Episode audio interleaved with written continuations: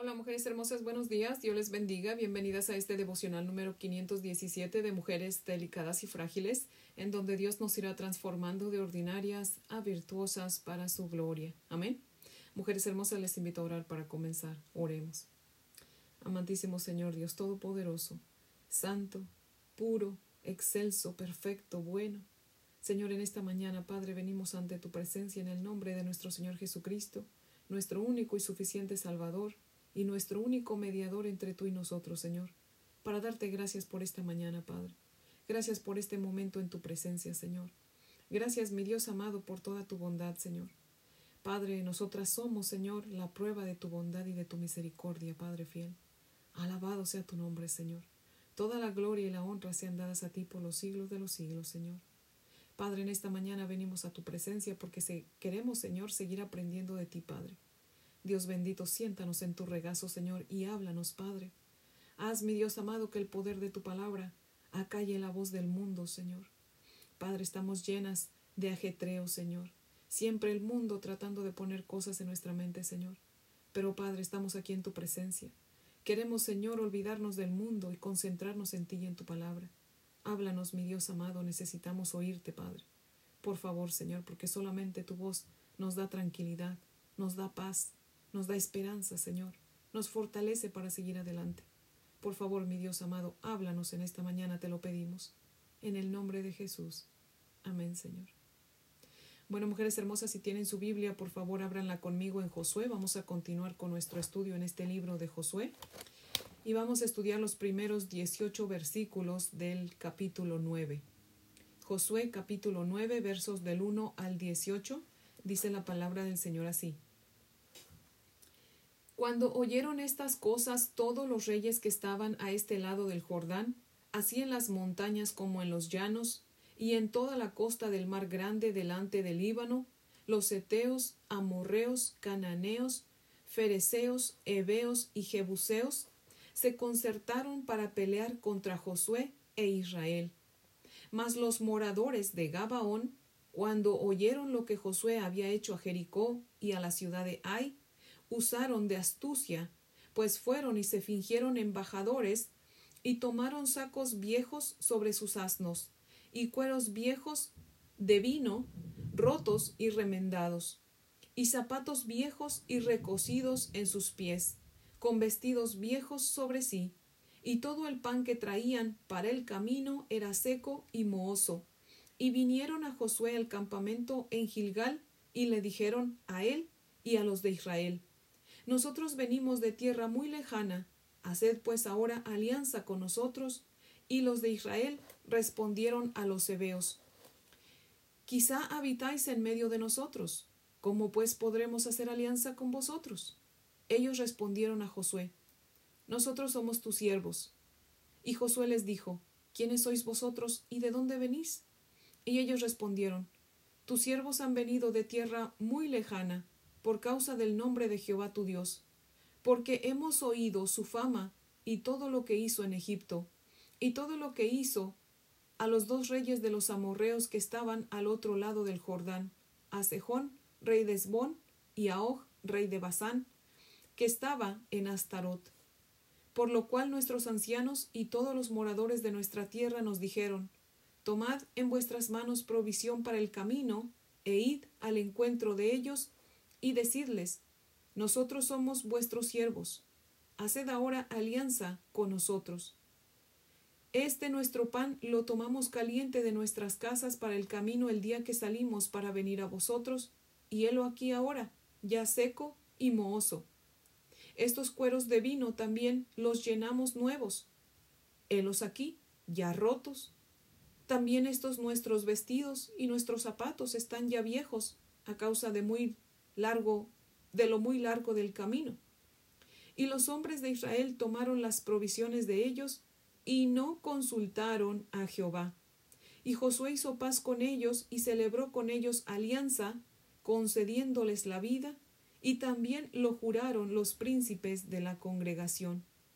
Pasados tres días después que hicieron alianza con ellos, oyeron que eran sus vecinos y que habitaban en medio de ellos, y salieron los hijos de Israel, y al tercer día llegaron a las ciudades de ellos, y sus ciudades eran Gabaón, Cafira, Berot y Kiriat Jearim. Y no los mataron los hijos de Israel, por cuanto los príncipes de la congregación les habían jurado por Jehová el Dios de Israel, y toda la congregación murmuraba contra los príncipes. Amén. Ahora les voy a leer el comentario de Matthew Henry que cita lo siguiente, dice, Hasta ahora los cananeos se habían defendido, pero aquí se ponen de acuerdo para atacar a Israel.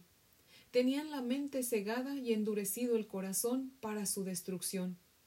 Aunque a menudo enemistados unos con otros, se unieron contra Israel. Oh, que Israel aprendiera de los cananeos a sacrificar los intereses privados en aras del bien público, y dejaran de lado todas las rencillas entre ellos y se unieran contra los enemigos del reino de Dios. Otro pueblo oyó estas noticias y fueron impulsados por ellas a declarar la guerra a Israel. Pero los Gabaonitas fueron llevados a hacer las paces con ellos. Así el descubrimiento de la gloria y la gracia de Dios en el Evangelio lo es. Para algunos, olor de vida para vida, para otros, olor de muerte para muerte. Segunda de Corintios 2, 16. El mismo sol ablanda la cera y endurece el barro. La falsedad de los gabaonitas no tiene justificación. No debemos hacer mal para que venga el bien. Si ellos hubieran reconocido su país, dejado la idolatría y se hubieran entregado al Dios de Israel, tenemos razón para pensar que Josué hubiera sido dirigido por Dios para perdonarles la vida. Pero cuando dijeron una vez venimos de tierra muy lejana, tuvieron que decirlo otra vez, y decir además lo que era completamente falso acerca de su pan, sus odres de vino y su ropa. Una mentira siempre trae otra, y esa segunda siempre, siempre trae una tercera, y así sucesivamente. El camino de ese pecado va especialmente cuesta abajo. Fin de la cita.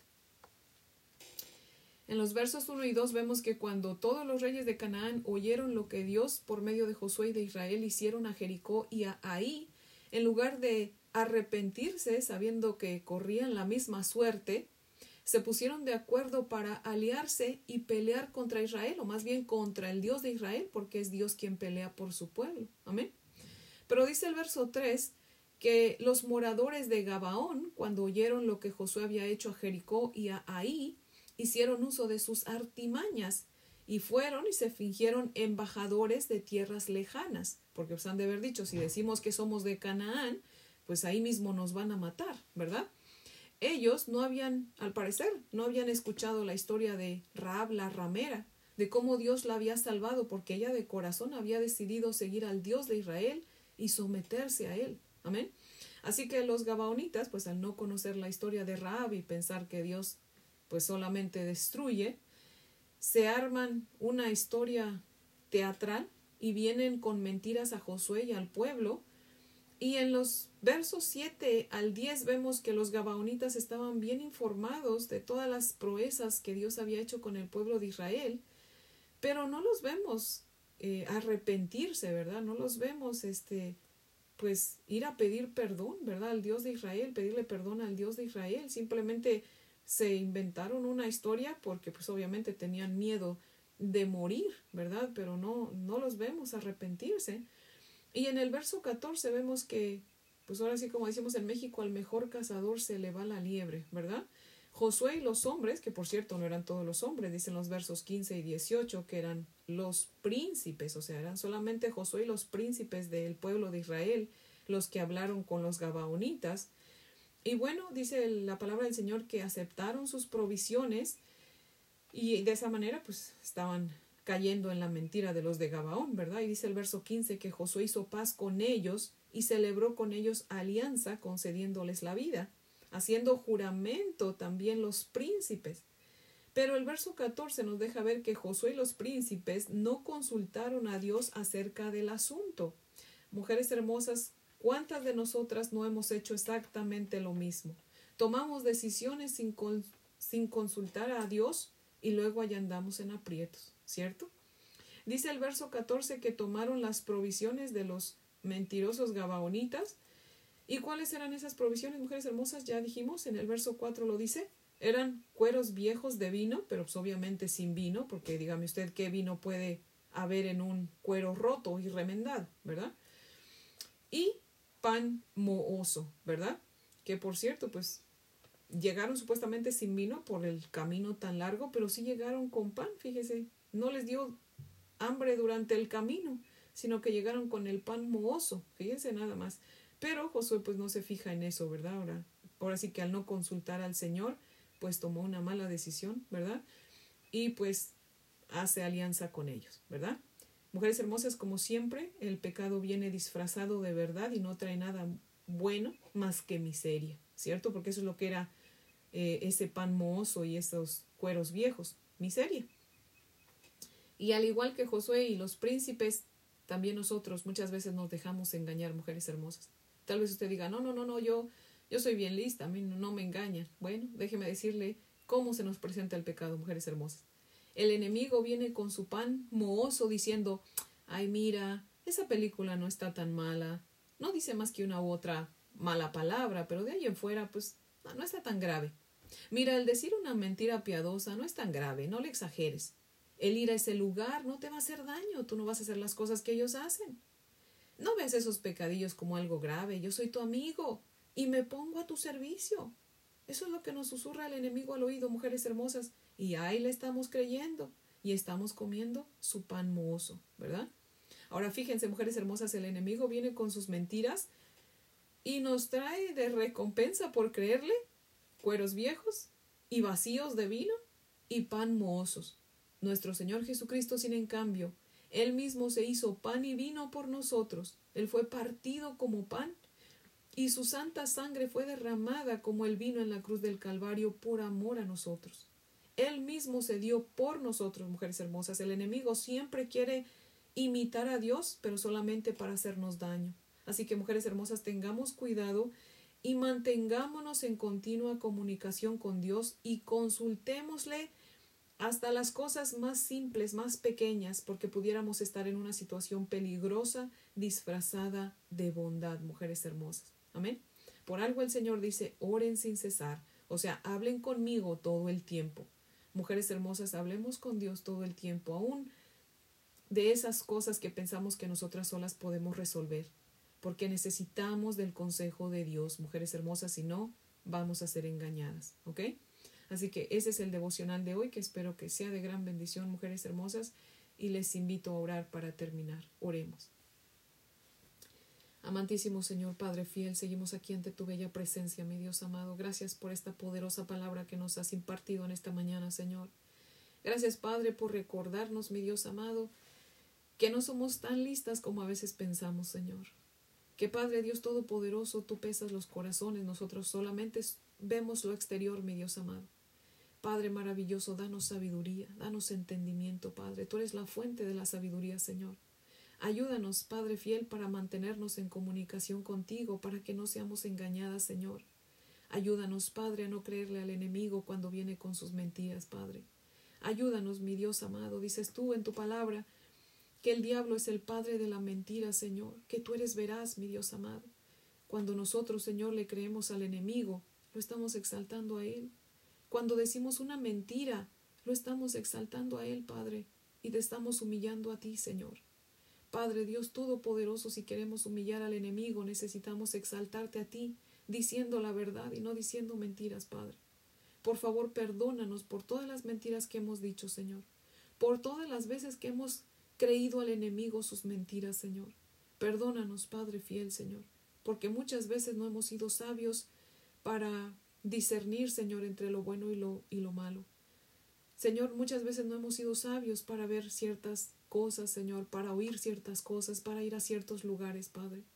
Mi Dios amado, perdónanos, Señor, pero concédenos un arrepentimiento sincero y un aborrecimiento por el pecado, Señor, por favor, Padre fiel y ayúdanos a ser inteligentes, a ser prudentes, a ser sabias, Señor. Por favor, mi Dios amado, ayúdanos, Señor, porque solamente tú nos puedes dar esa sabiduría que viene de lo alto, Padre fiel.